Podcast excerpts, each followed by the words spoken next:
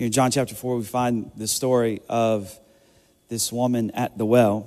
And the Bible says here, John chapter 4, verse 1 Jesus knew that the Pharisees had heard that he was baptizing and making more disciples than John. But Jesus himself did not baptize them, yet his disciples did. So he left Judea and returned to Galilee. And on the way to Galilee, he had to go through Samaria. Eventually, he came to the Samaritan village of Sychar near the field that Jacob gave to his son Joseph.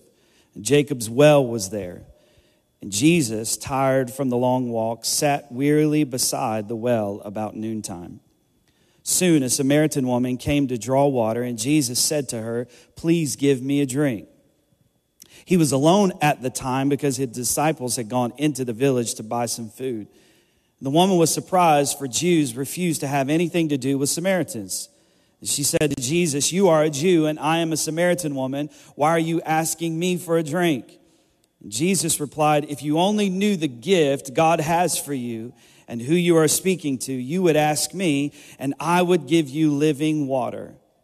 But, sir, you don't have a rope or a bucket, she said, and this well is very deep. Where would you get this living water? She's a little sarcastic at this point. I think at first she's probably like, here comes just another man trying to hit on me at noontime, talking to me about water. All right. And she says, but sir, you don't have a bucket or a rope, and this well's very deep. Where are you going to go? And besides, do you think you're greater than our ancestor Jacob who gave us this well? Do you think there's a better water than Jacob's water?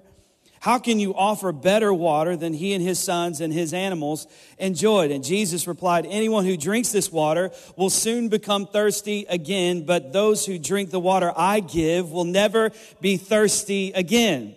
It becomes a fresh, bubbling spring within them, giving them eternal life. Please, sir, the woman said, give me this water. Then I'll never be thirsty again and I won't have to come here to get water. She is still being sarcastic with Jesus. And he's like, woman, go get your husband.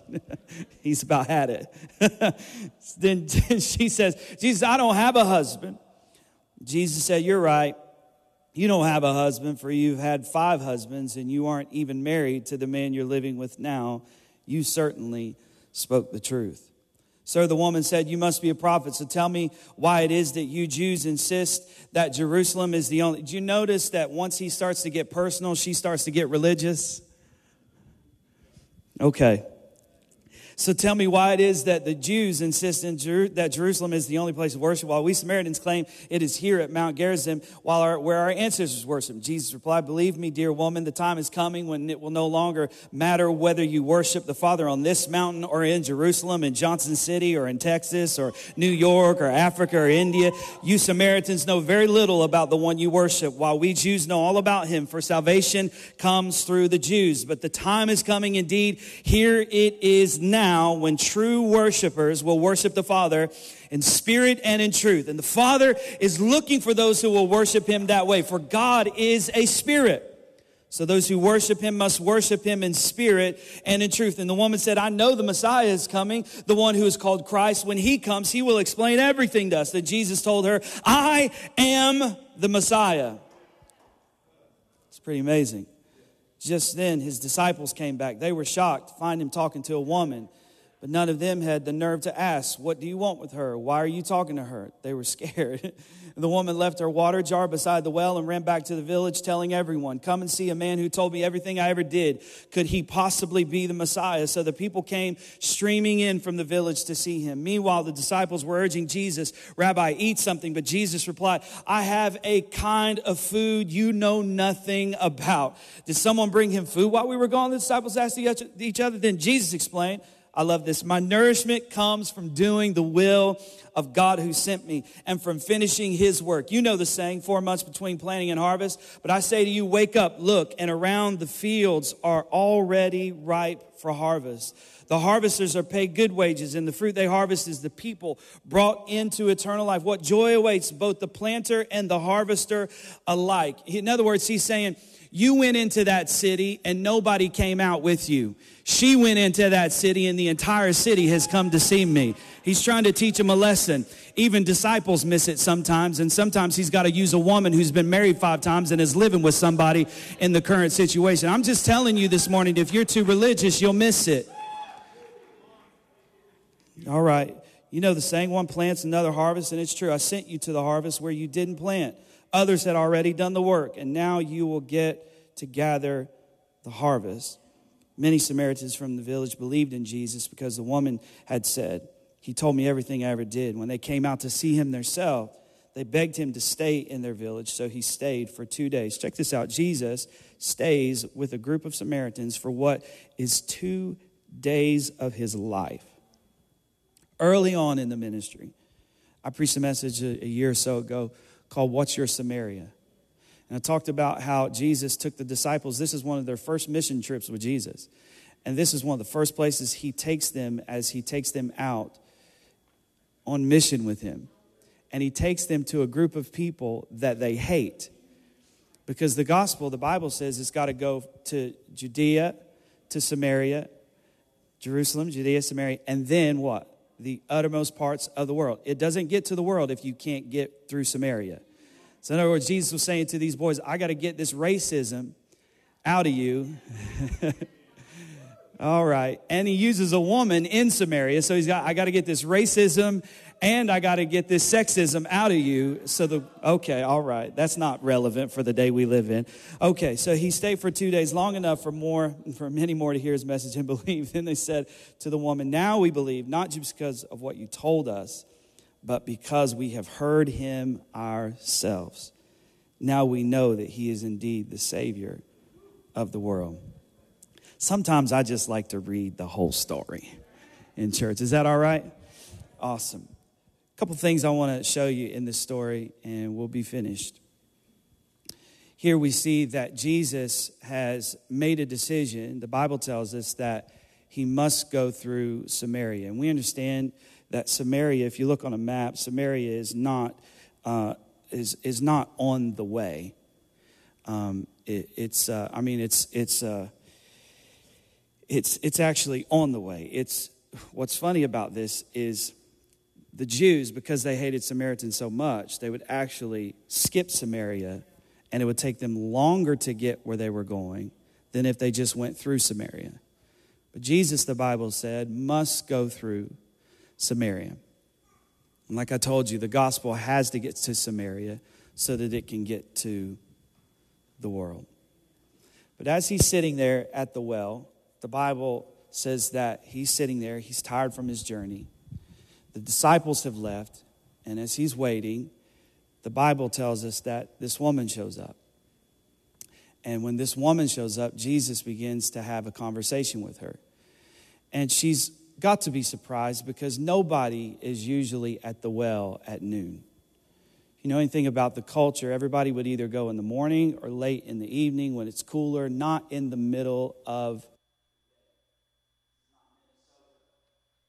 This is, it's hot at noon. It's 100 plus. People would not do this. But she does this. Why does she do this? Well, she does this because she's she's the talk of the town. She's got five husbands.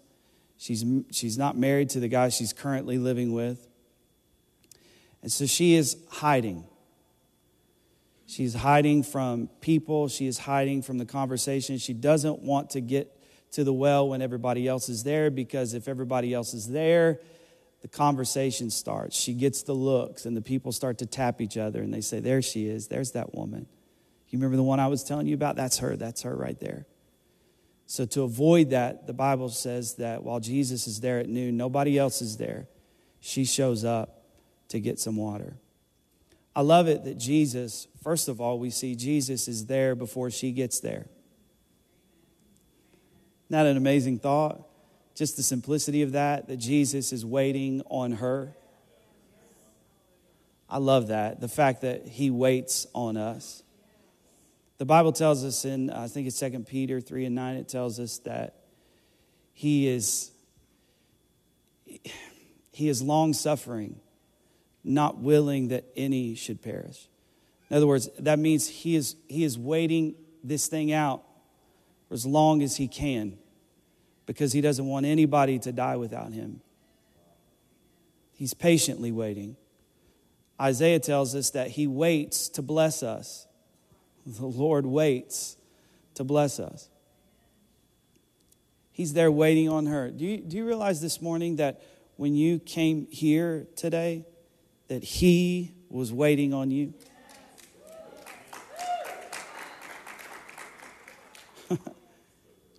he was waiting on you.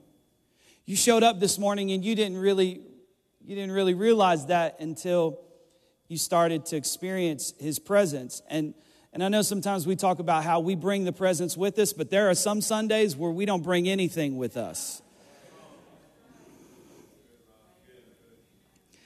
And he is here waiting on you. I love it because the picture literally is Jesus. I, I hope I don't break these pretty little lights, but the picture is Jesus just kind of sitting at the well. Maybe his feet are touching. I don't know how tall Jesus was. Maybe he was a short guy and he's just sitting there and his legs are going back and forth. Can you just see it? Jesus is just chilling. He's just posted up. He's just sitting there waiting. And you know, this, this picture gives me so much courage and strength this morning because this, this picture is a picture of Jesus just sitting there waiting. They're going to be here. I, I know they're in from their beginning. I know they're coming here at 12:15 today. I'm just sitting here waiting for them to get here. Do you know he just sits there and he just says, you know, I, they're going to get it back together. I know they will. It's like the father in Luke 15, who the Bible tells us that when the son came back, that the father saw him from afar off. Do you know why he saw him from, from, from afar off? It's because he was actually sitting there every day waiting for his son to come back. See, when you are a good God and a good father, you know that nothing that your children attempt to do without you will satisfy them. So you know at some point they are going to come back home. Is there anybody thankful for a God who's just waiting on us to make the decision to come back home? He's just sitting on the porch, just drinking his sweet tea like they're going, they'll figure it out. They'll fail enough. They'll fall enough. They'll try. They won't succeed. And you know what?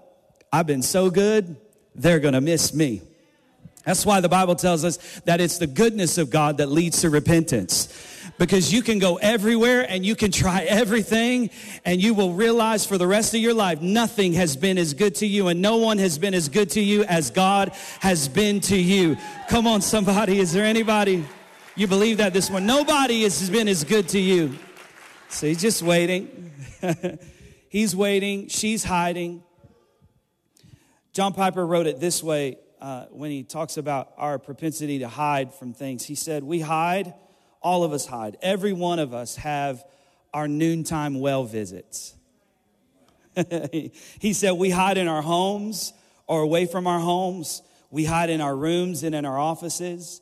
We hide in our housework, yard work, our garage puttering. We hide behind computers and phones and newspapers and magazines. We hide behind headphones and Netflix and ESPN. We hide behind fashion, education, careers, Facebook, pulpits. We hide in businesses and procrast- in busyness and procrastination. We hide in outright lies and diversionary conversation. We hide behind sullenness and humor. We hide behind bravado and timidity. We hide in extrovertism and introversion. We all hide. Some of you are hiding this morning behind your career, you're hiding behind that degree, you're hiding behind. And you know what? The, the thing about shame and the thing, the thing about shame is that shame is not always the result of our mistakes. Shame is very often the result of unfulfilled expectation. Expectation that we have put on ourselves, expectations that we believe others have for us, and we have fallen short of that expectation. That's what sin means. Sin means to fall short of the glory of God. And sometimes in life, it's not that we just fall short of God's glory, we fall short of our own expectation, we fall short of other people's expectation, and now we are living with this shame. And we have become friends with shame. And we have found a way to deal with our shame. She has found a way to cope with the fact that she has had five husbands and is not married to the sixth man she is living with. How do I do it? I'll just hide from everybody. I'll go to the well at noon when nobody else is there. And then the rest of the day, I'll just stay in my house and hide out. I'll cook. I'll clean. I'll do whatever I've got to do to make sure I don't have to face people. We all do it. We all do it. Some of us call it, call it that I'm just an introvert. I just like being alone. You weren't created to be alone. You were created for community. You weren't created to be alone. Some of us hide in our wonderful personality. You're the life of the party, but you are dying on the inside. Some of you hide in your education. You're smarter than everybody else, but you're not happy. You're not satisfied. Some of us escape. We just go into fantasy. See, that's why fantasy is so much easier than reality and so much more desirable sometimes than reality in the day we live in because, man, real life requires dealing with real problems and real people. So I'd rather just hide because I'm not good at dealing with real people and real problems. Because if I get to know people and they get to know me, will they still like me? If they know that about me, will they still accept me and receive me? So we're all, every person in this room today is hiding from something. Sometimes we hide, listen, one of the things that we do is we hide the guilt of some of and the shame of some of the things we've done by trying really hard to do a lot of good things.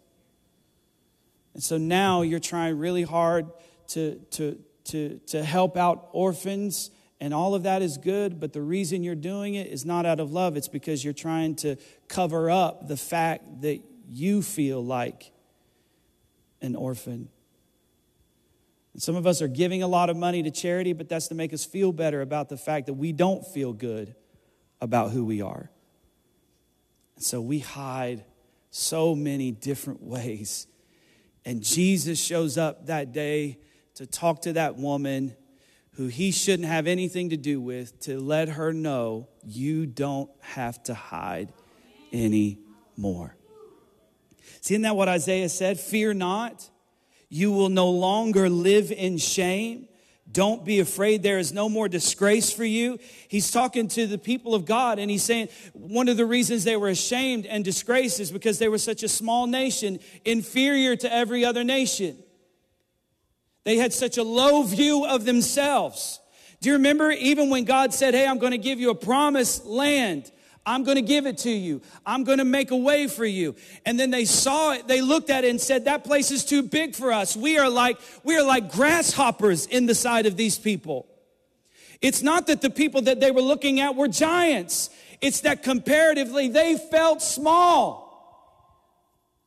And so they would rather hide than go into the promised land. And I'm just telling you, shame is keeping you out of so much that God has for you. It's keeping you out of relationships that God has for you. It's keeping you out of from really entering in and fully engaging the call of God on your life. It's keeping you from the, the real joy of what it means to be in a church family and a part of community. It's keeping you from the joy of what it really means to be in a marriage and to have, to, it's keeping you because you are like, I'm just, I'm not big enough for that. I'm not good enough for that. I'm not enough for that. And the Bible teaches us that Jesus came to remove our shame. So no longer would we look at any situation and say, I'm not good enough. I'm not smart enough. I'm not big enough for that. But when we have Christ, the hope of glory on the inside of us, we can look at every situation and say, I'm well equipped. I am well able to enter the land. Every promise that God has made belongs to me. I don't care where I came from. I don't care what my history is. I don't care what the color of my skin is. None of that is an indicator of what God is going to do in my life. I refuse to be ashamed. I won't let shame keep me from embracing everything that God has for me. I refuse. Won't do it. So Jesus is there and he meets her and he's like, hey, let's have a conversation. Let's talk about water. Because the reality is, is girl, you are thirsty. You're thirsty and you're hungry. You are all the above. And when you're thirsty, you'll drink anything. When you're hungry, you'll eat anything. So, no wonder the world is caught up in so many evil things. They're thirsty. I, am always amazed when the church gets amazed at the world for acting like the world. It, it shocks me. Can you believe what they did? Oh my God. They're thirsty, they're hungry. No wonder they're doing what they're doing.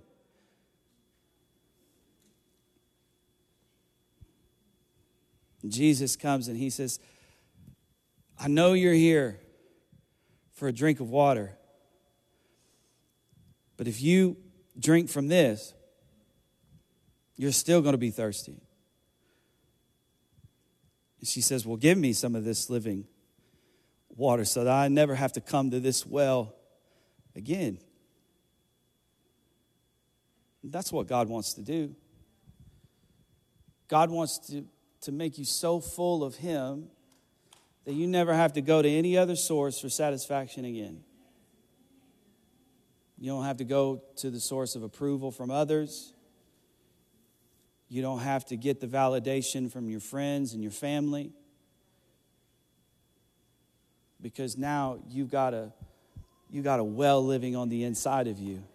And every time I need refresh, I don't have to draw from you, and I don't have to draw from you, and I don't have to take from you. I can scoop right from the inside of me a well that is bursting up inside of me. So he's waiting, she's hiding. And Jesus is trying to take her from shame into fulfillment. Let me, let me tell you this. You can write this down if you're taking notes. The journey out of shame begins when we betray its foundational belief that I must hide. And we've been doing it since the beginning, right? You see it in Genesis chapter 3, verses 7 through 8. The Bible says that the eyes of them, Adam and Eve, after they had sinned, they had disobeyed God, they were open and they realized they were naked. So they sewed fig leaves together and made coverings for themselves. See, this, um, this desire to hide, it's actually not a bad desire. It's just that we hide in the wrong things.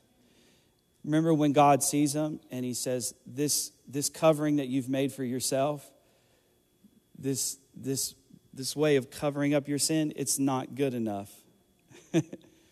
it doesn't cover enough. So Jesus, so the Lord actually killed an animal and covered them, sacrificed blood, and then he covered them with the skin of the animal. In other words, what God is saying is, I do want you to hide, but I don't want you to hide in stuff you make. I want you to hide in the sacrifice that I have made for you. You are hidden in Christ. Hmm. I, want you, I want you to hide, yeah, but I want you to hide in me. The tendency, because we've, we've, we've misunderstood what church is all about, what the Lord is all about. Ten, our tendency is to, when we make a mistake, is to run from God. But God is trying to teach us that when you make mistakes, that's not the time to run from me. That's the time to run directly to me. Amen. Amen. Jeremiah 23 and 24, the Bible says this Can anyone hide from me in a secret place? Am I not everywhere in all the heavens and the earth, says the Lord? First of all, it's, it's, uh, it's ignorant to think that we can hide from God. So why not just be open and honest? Three things I think that make us filled with shame. I think we're vulnerable to perfectionism. So, what we do is we try to attempt at silencing our shame with error free performance. And when we have made a mistake, we rarely admit mistakes. Another reason we're critical of ourselves, and what happens is criticism of self turns into criticism of others. I've, I've, never, I've never gotten mad at a critic. Uh, well, I can't say that. Over the past few years, I haven't gotten mad at critics. Once I understood, man, those first few years of ministry, Lord, I was mad at everybody. Nobody loved Jesus. Nobody wanted to come to church. But just over the past few years, I just stopped being upset with critics because I started to realize that critics are actually the most critical of themselves.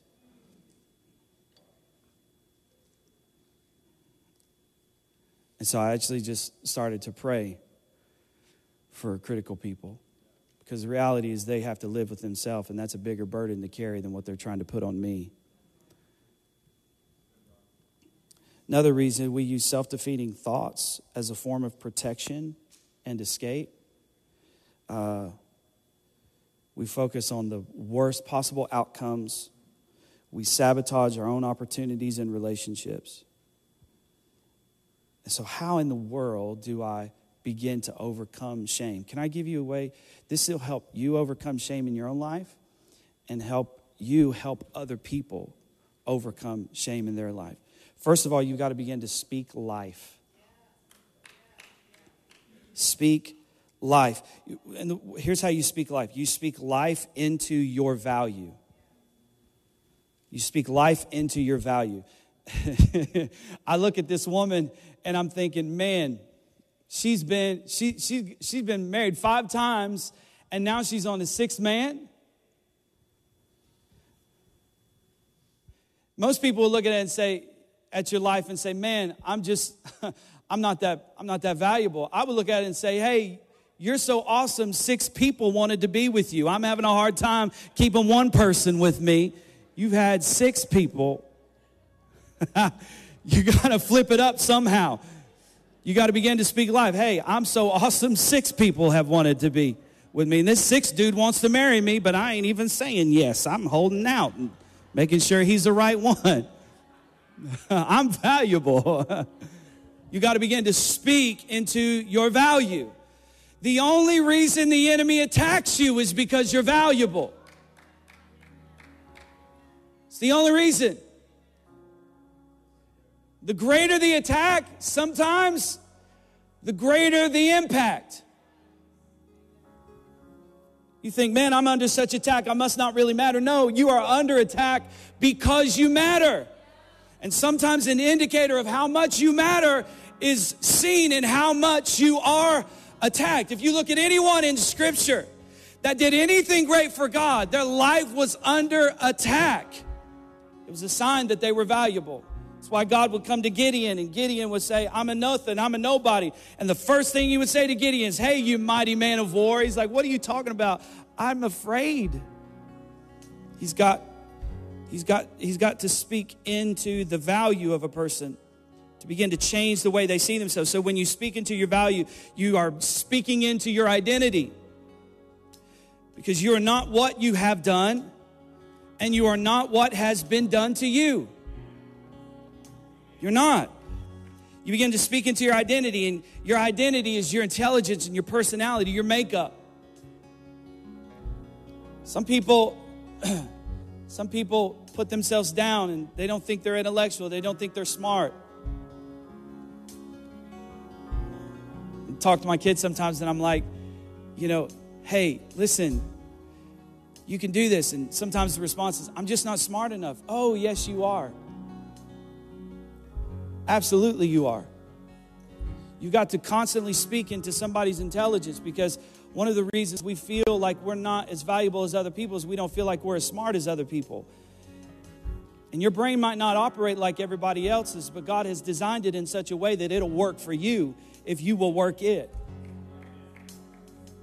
Speaking to their personality, you got to begin to speak life into your personality. I know I'm a little shy and a little backwards, and I don't, you know, all of my jokes don't hit sometimes, but bless God, I'm still going to tell them. I don't care what anybody else thinks about me. God created this, me this way, and this dry sense of humor is funny to some people. Have you ever noticed that one person, you can sit and watch a comedian, another person can sit and watch the same comedian, and one person be rolling on the floor and another person be looking like,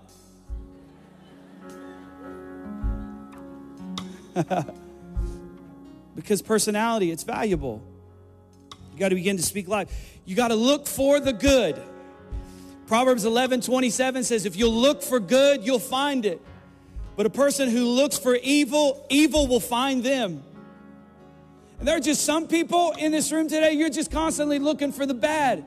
No wonder shame has attached itself to you because you're not looking for anything good in your life. You've got to begin to look for something good in your life again. I know you've been disappointed. I know you've been hurt. I know you've been betrayed. But can I tell you, God has a good plan for your life. I know the plans that I have for you. They are good and not evil. Look for the good.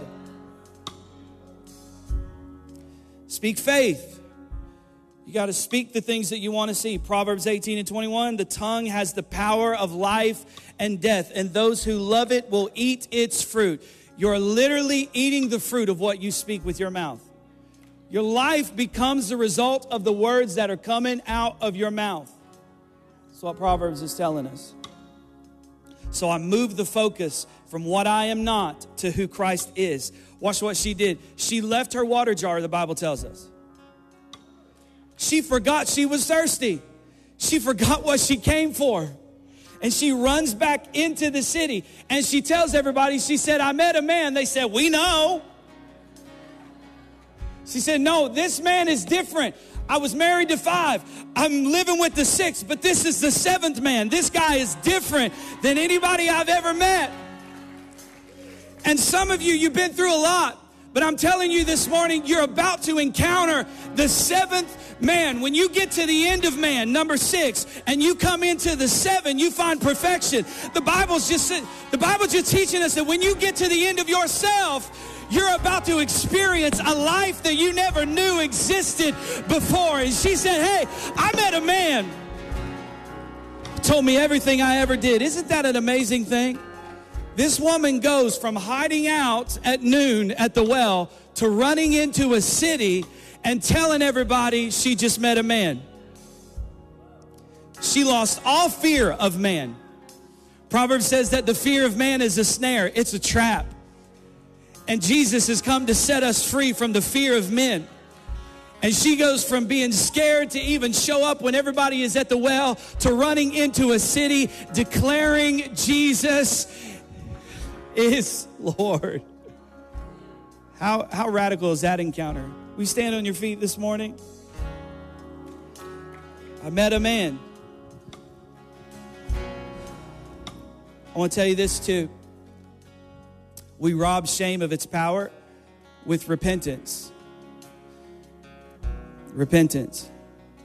The Bible tells us in 1 John chapter 1 and verse 9 it says if we confess our sins, God is faithful and just and will forgive us our sins and purify us from all unrighteousness.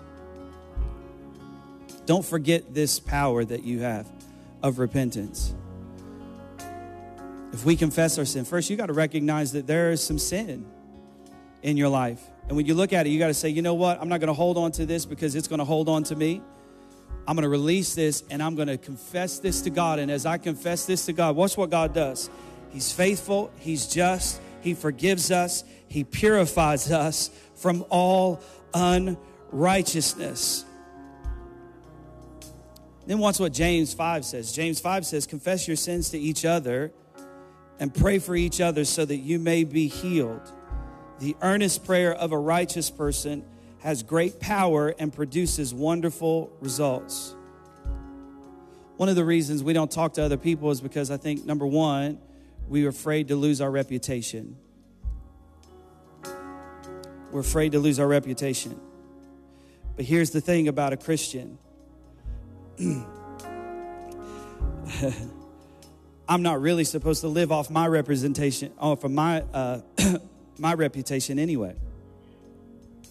I'm supposed to live my life off of his reputation. So, what I do when I confess my sin, I let Jesus become my reputation, and I live in the freedom that, mm, that repentance brings into my life.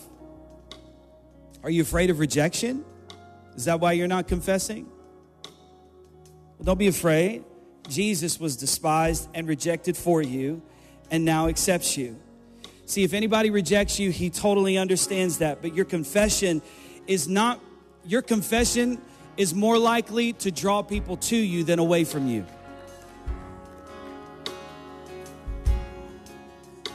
It's the truth.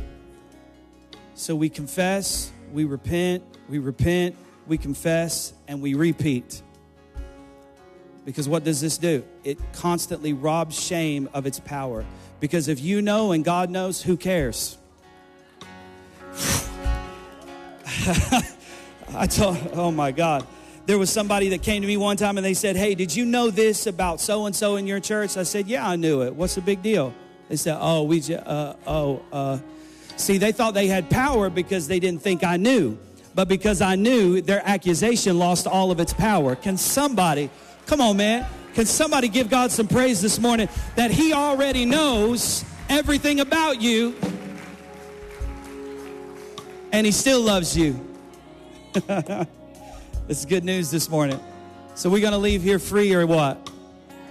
Amen. Let's throw our hands up in the air this morning. Father, in Jesus' name, we thank you that whom the Son sets free is free indeed. We give you glory and honor this morning, Jesus, for your sacrifice, for why you came. You came to set the captive free. We will not be held captive by our shame.